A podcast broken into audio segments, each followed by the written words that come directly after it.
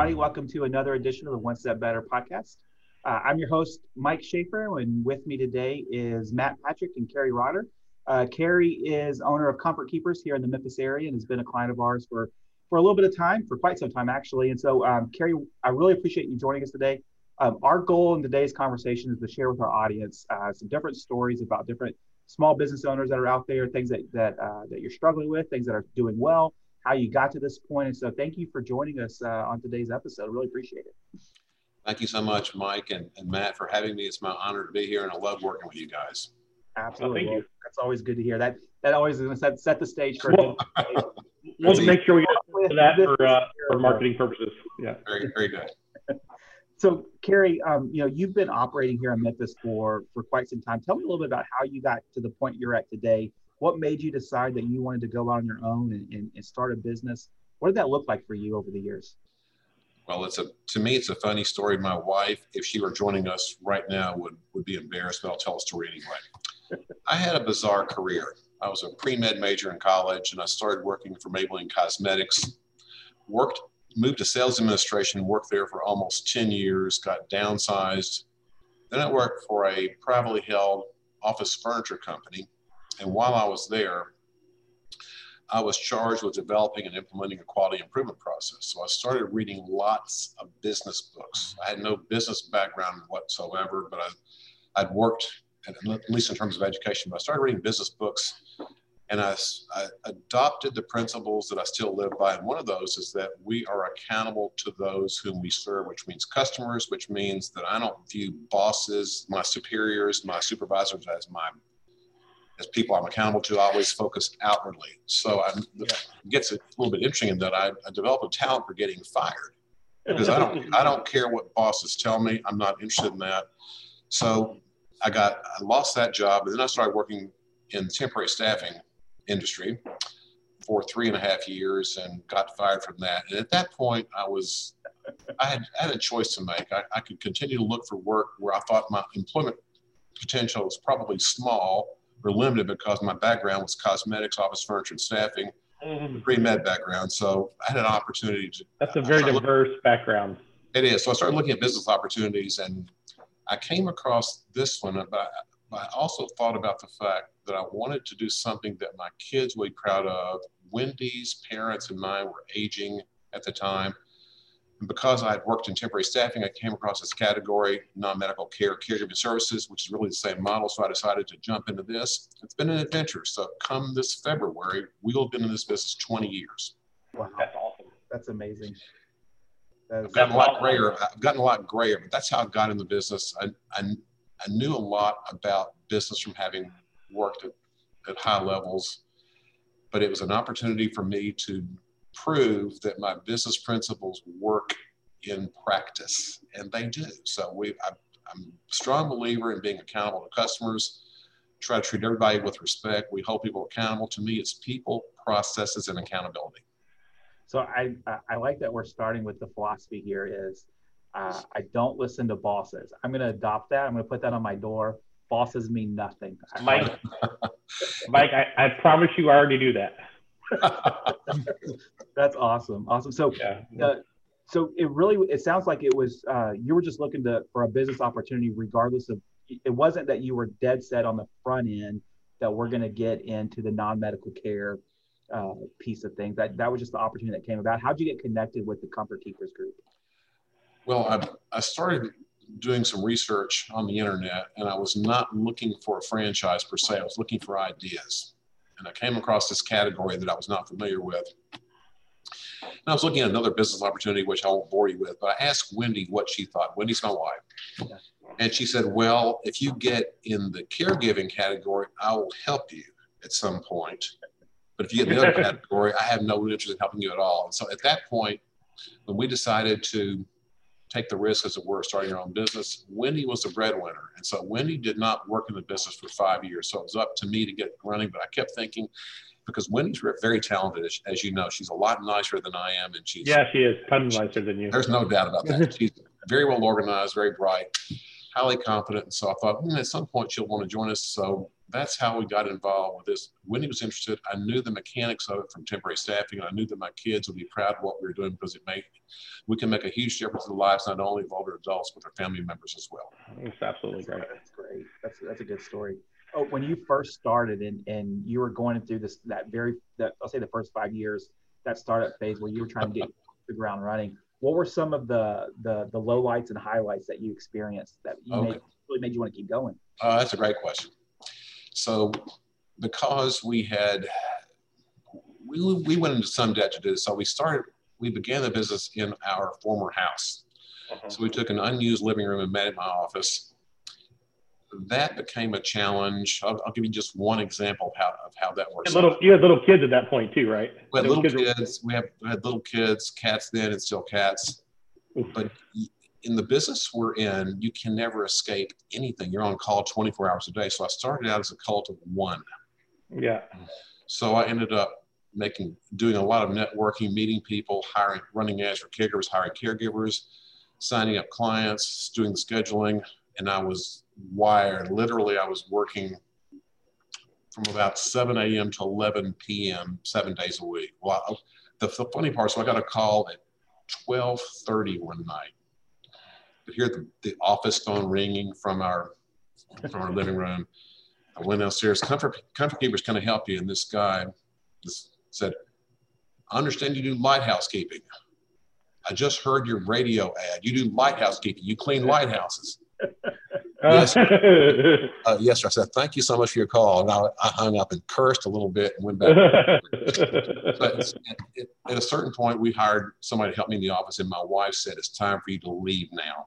Go get an office. Get out. So that. I love that story. I, I, I knew you would. Lighthouse keeping. Lighthouse keeping. Hard work. There's a lot of there's not a lot of light, lighthouses in the Memphis area, so it's no, a tough market not, to get not into. in here. Yeah. yeah, just shows you that was that would have been a stupid business move. We're, we're hiring lighthouses in Memphis. what was your first hire? My first hire, we hired. Uh, I ran an ad for caregivers. We had something like 200 applicants. I hired five ladies.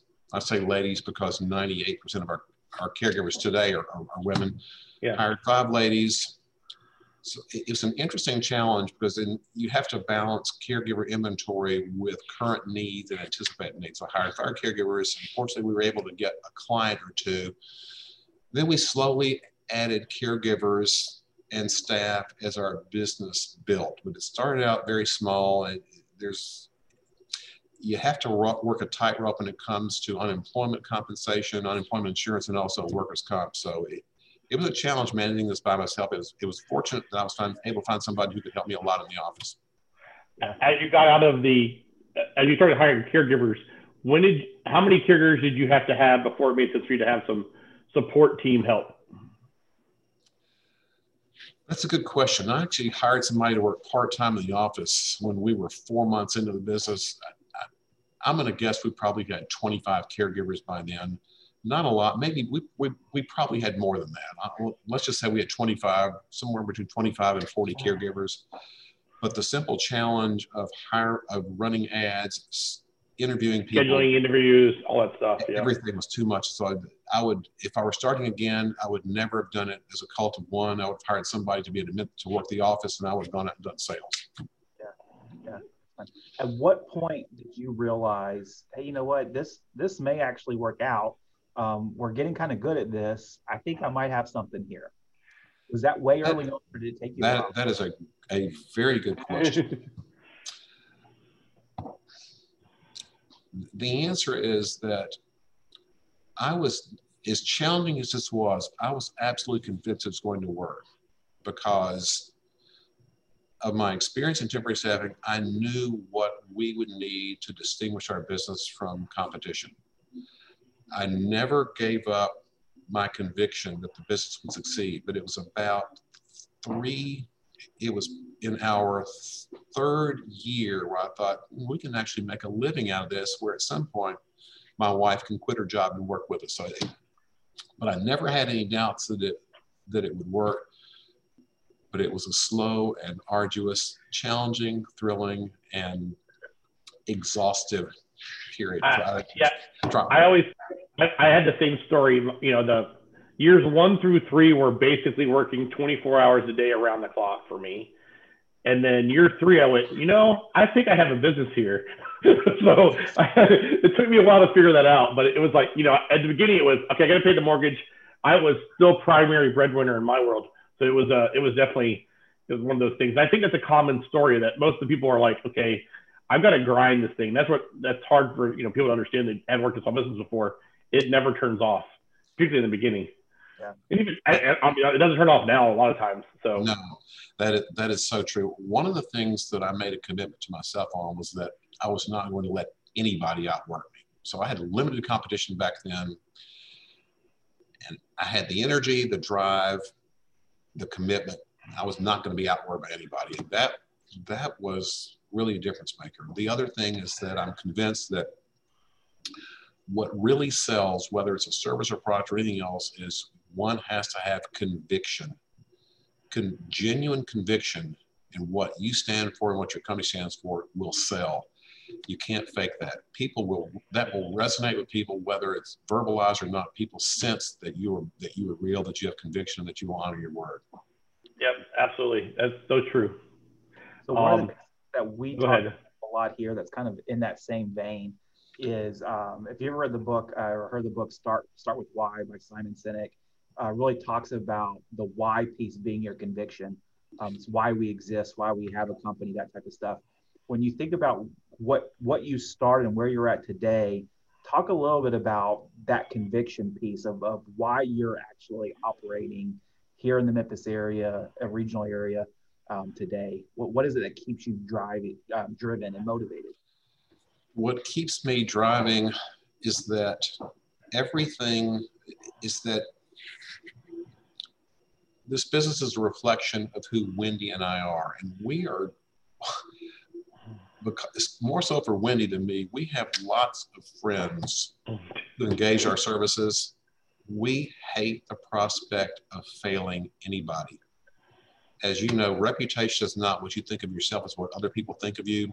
Reputation takes a long time to establish it. It can be tarnished fairly quickly if you're not intent on doing your best every day. So that is what keeps us going is that we have to produce because people depend on us. We're talking about the most vulnerable people in our society, older adults who need assistance to remain at home, plus our family members who are stressed out to the nth degree because if we're not helping them or somebody else like us helping them, they are doing this themselves and they can't they can't do it. Yeah, tough. Yep. So how many? Uh, so how long was it before Wendy joined you? She joined us in year five and now the truth is, Wendy does much, much more in this business than I than I do.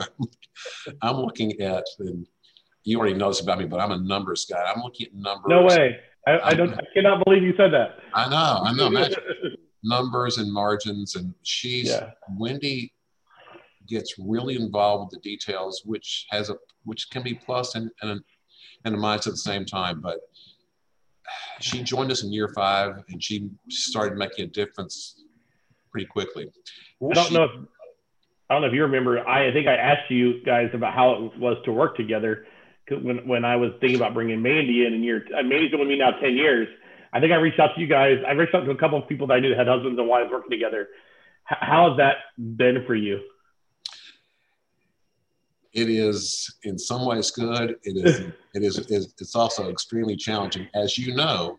Yes, I when do. when you work with your spouse, you can never escape your business, and so it, it's really hard, especially for Type A person personalities like me, and I suspect you, you're the same way. It's really hard to separate yourself from your business, and so that that is a challenge. I, I like I've told my kids that I never had a crossword with Wendy at all until we had kids. But I never had really crosswords until we, until we went into business together and worked together. So fortunately, we survived that. So I think it's a real accomplishment that we've been in business almost 20 years and we're still married. We just celebrated our 27th anniversary. That's awesome. She still puts up with me. But it, so there are hmm. pluses yeah, and minuses. I've been there. I, I have to ask a question. How many times laying in bed at night, right before you're about to sleep, does she ask you a question about work for the next day? Oh. I can tell you my wife does it about six days a week. Maybe That- seven. Now that is interesting. So when it's Yeah. late it's more about personal stuff. When I'm exhausted from work, life, I was like, really? You want to talk about this now? But no, we have. It's we are always talking about work. we are too. at break, whether we're drinking coffee in the morning, issues that arise, phone calls that we get in the middle of the night, it's, and you just can't escape it, can you?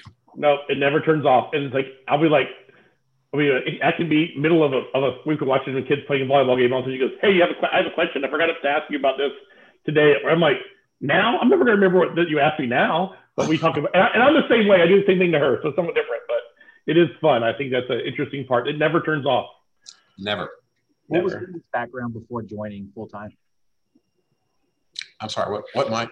What was her? Uh, what was Wendy's background before she joined full time? Wendy, this Wendy was a banker when she a business degree from Rhodes College, or has a business degree from Rhodes College. She was in banking. Then she she was living in Charleston, South Carolina.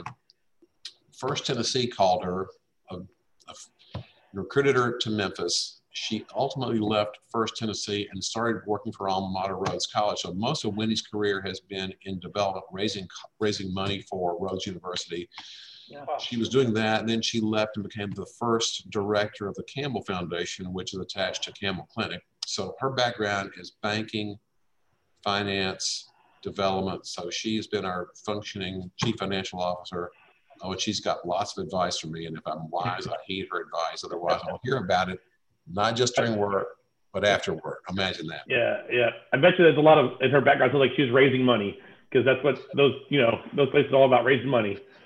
Yes, indeed. She so to me that has got to be the hardest sales job there is because it takes years to develop relationships to get some to so to get significant gifts. And so she's great with people. I I have bragged on her before. She has a gift that I do not have. When my wife is in conversation with anybody, she shuts out the rest of the world. This could be more of a, of a female, and I say this, this is not sexist because I'm Mm. saying women do this better than men, I think, but she is fully engaged with her interlocutor, the whomever she's having a discussion with.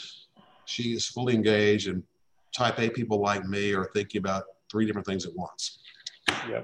I will definitely echo that. Um, every time I've ever talked to Wendy, there is a sense of warmth and compassion and understanding, and uh, you do it, you feel like you're the only person that's on her radar Mm. 100% of the time. She she is very delightful to work with. Uh, Thank you. Not so much with me, right, Mike? We don't we don't say the same thing about you, Carrie, but it's fine. Color yin and yang, right? That's right. Yeah. Well, no, so it's over over the years of, of of I mean, what you said, 20 years now. 20 years. What do you where do you where do you think this is going to head? What's your what's your plans for short term uh, future?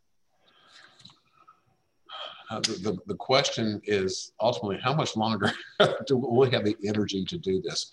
Fortunately, we have we promoted a sales manager to be general manager a year and a half ago, and he's done a great job. So the business is in much better much better position today than it was when Wendy and I were running it exclusively. So we will continue running this business, but we want to remove ourselves from the day to day and make sure that we are delivering the same product, the same service that is part of our mission, it's part of who we are. As long as we're doing that, we're good. At some point, though, we probably will look at retirement and figure out well, what what will our next venture be? And because I can be a political animal, maybe I'll be, maybe I want to help the conservative political Yeah. party. No, no way. Yeah. Imagine Uh, that. Yeah. I mean, y- your son, your son, and uh, your, your children are all the age now. They're all working now, right? Jacob is he's starting. He's going to Jacob- school.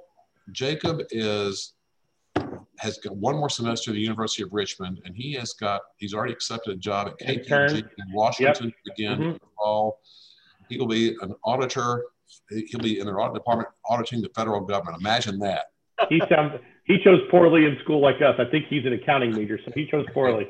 That is Yeah. correct. And our and our daughter is Rachel. Rachel is 24. She's following in her mother's footsteps. She currently works for Vanderbilt in their development department. she's not set foot on campus yet because she moved she left the art world in new york and moved to nashville at the beginning of this year she's not yet set foot on campus due to the plague yeah, That's interesting. So in in your world, I, I don't want to get too far into COVID stuff because okay, you can. But um, that's a you guys have been directly impacted by that a good bit. Um, you deal with elderly um, non-medical care, uh, and so what over the past, and we're sitting in December now. Um, over the past nine months or so, what has been the roller coaster ride for your company? To say that it's been challenging and continues to be is an understatement. First of all, so many people are wary of getting the plague. You know, the most the, the people most vulnerable in our society are, are older adults anyway. They're especially vulnerable to getting COVID.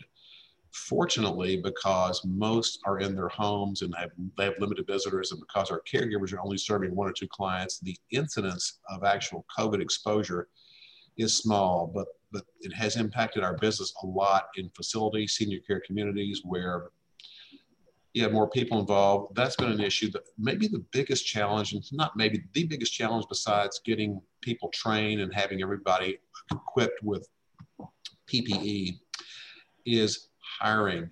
Hiring this year has been more difficult than ever, and this problem has been tremendously exacerbated by the federal government with their infinite stupidity and offering a $600 over six six hundred dollar weekly unemployment benefit in addition to the regular pay. And if you've not figured out why it's six hundred dollars, allow me to share this with you since I'm a math person. Yeah. The ideal minimum wage, fifteen dollars. Forty hours a week, six hundred dollars. So the, there's a, there's political motive here. So hiring right, getting enough caregivers is a huge problem. Nationwide, companies like ours, agencies like ours, are having a difficult time staffing. We have we have prided ourselves every year until this year in almost never being unable to fill a shift. Yeah. Now there's shifts that we can't fill not many, but we hate to tell customers we can't fill shifts, but we have people who call out. It's really difficult to fill every shift. So turnover in this industry has always been challenging. It's more so now than ever. Yeah. Has it caused you guys to have to? I mean, obviously, that's the case, you obviously get forced into paying people a premium, or, or a little bit, and or charging more money uh, in order to uh, cover the. I mean, I'm sure that just goes both up, right? So I have to pay people more to show up to work, and I have to charge more because of it. So I mean, it's just a byproduct, right? That, that is true. Tip. We will. We had our first price increase last year for the first time in a couple of years, maybe even three years, which is not the best business move.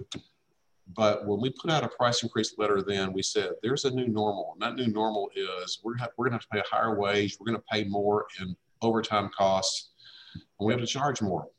So that's so while this year has been quite successful, I, I, typically measure our business in unit sales or hours served versus dollars. Yes. Yep. Coming from a mass market background, you're looking at units and dollars. Units have been down by about 2% this year. Dollars went up a little bit because we had to raise wages. We had to raise wages and therefore prices. That's going to continue to rise regardless of what happens with Georgia January the 5th. I expect feds will raise minimum wage. If the Democrats hold, get control of the Senate, they're going to raise it to $15 an hour. It'll be over several years. We'll have to raise prices accordingly. Yeah. This will be true nationwide. And even if the even if the Republicans hold the Senate, I expect there will be a minimum wage increase. It's 725. It's been that way for how many years? 10, uh, 15? Yeah. 15. Anyway, it's going to go up and, and prices will go up also. One other thing about this is that as minimum wage goes up, it'll be more of a challenge just to pay people the minimum wage. So if it's fifteen dollars, you can't pay people fifteen dollars. You have to pay them more than that. So if you look at our average wage pay rate right now, which is twenty two fifty, if you're paying fifteen dollars an hour, that wage, I mean, that the labor, I mean, the charge will have to go up proportionally or right. close to it. Yep. Yep. That title is going to rise with ships. It does. It, it, it has to go up. There's no chance. I know. Yes going to be interesting to see how all that stuff shakes out over the next month and then years uh, once different policymakers get put into different seats and they start to do their thing. It's uh, it's yep. going to be an interesting yep. ride. So January, January the fifth is critically important to every business owner. in this country. Yeah. And because I'm admittedly a political animal, I'm putting it out there right now. It's, it's, it's crit- critically important. It is absolutely. Well, Carrie, I really appreciate you taking the time to talk with us today. It's been uh, it's been a lot of fun to work with you over the past. Uh, I've been here for six years or so, um, and so uh, it's really been fun. We just celebrated 11 years together. It was October of 2009. Congratulations. And I appreciate you putting up with me. Again, Wendy's a lot nicer than I, but we love Yeah. working with Patrick Accounting, with Works. You guys are great to work with. You've made our lives a lot easier. We're grateful for that. I'm also, I also appreciate, as does Wendy, you're having us on today. She would be here, except she's dealing with critical business issues right now, Mm. your stuff and COVID stuff. Imagine that. So it's Yeah. my pleasure to represent us. I really appreciate the opportunity. It, it allowed us to brag on her for a long time, which was great. Thank you. Well, for all of our listeners out there, I really appreciate you joining us today. Um, we'd love for you to, to subscribe to our podcast um, on the click a little subscribe button. That way you don't ever miss an episode. And if you have any questions or uh, want to continue our conversation, please feel free to reach out. You can email us, call us, um, comment on all, any of the social media stuff. We would be glad to uh, to respond. So thanks everybody, and have a great day. Thank you so much. Bye.